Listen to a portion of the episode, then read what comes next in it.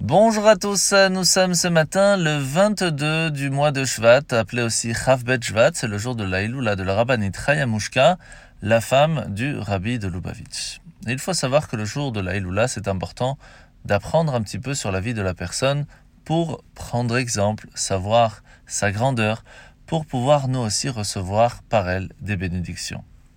Il faut savoir que la rabbinite Chayamushka nous a appris et nous a montré beaucoup de choses, que ce soit la discrétion, que ce soit le don de soi, quel que soit l'horaire ou le souci, elle était toujours présente.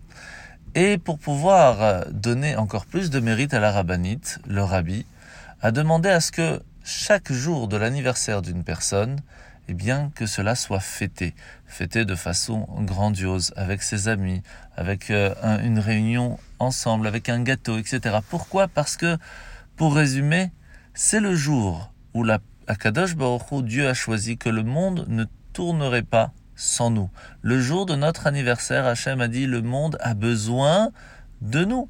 C'est pour cela qu'il est important ce jour-là de fêter cette journée et de prendre de bonnes résolutions pour que notre naissance est un but bien défini.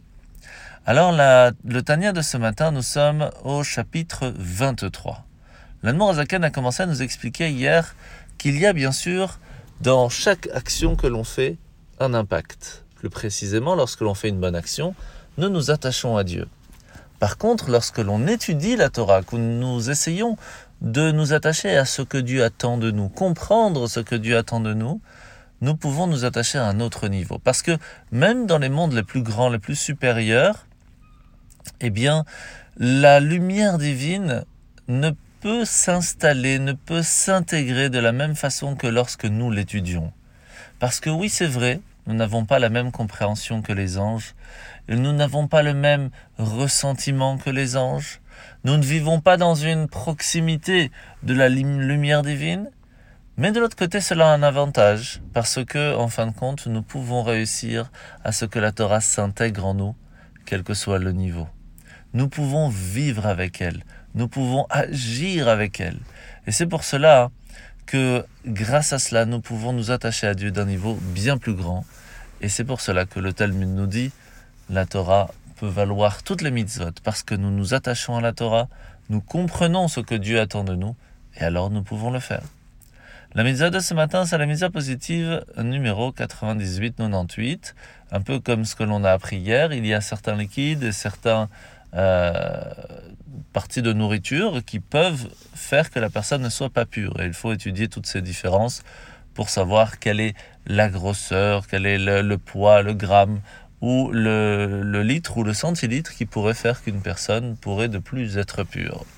Alors la paracha de la semaine, nous sommes parachat Mishpatim, où Akadash Baruch Hashem va enseigner à Moshe les lois relatives aux dommages. Alors ça peut être causé par des animaux, pour les biens d'une personne, ça peut être avoir creusé un fossé, un puits, une personne tombe, tombe dedans, ou à l'inverse, mis une barrière qui empêcherait la personne de passer. Alors, de façon générale, il y a ici deux choses. Au plan spirituel, il y a le fossé qui représente notre capacité à recevoir, et puis il y a cette, cette barrière qui représente notre capacité à donner qui est bloquée. Il faut savoir que ces deux capacités, recevoir et donner, se doivent d'être très très réfléchies.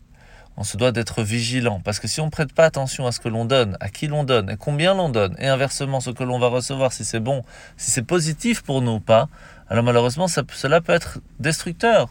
D'où l'importance de faire attention à comment nous faisons les choses, quelles sont les décisions que l'on prend, pour être sûr que nous ne soyons pas ni un danger pour la société ni pour notre famille, mais à l'inverse, que ce soit bénéfice pour notre entourage et inversement. Bonne journée à tous et à demain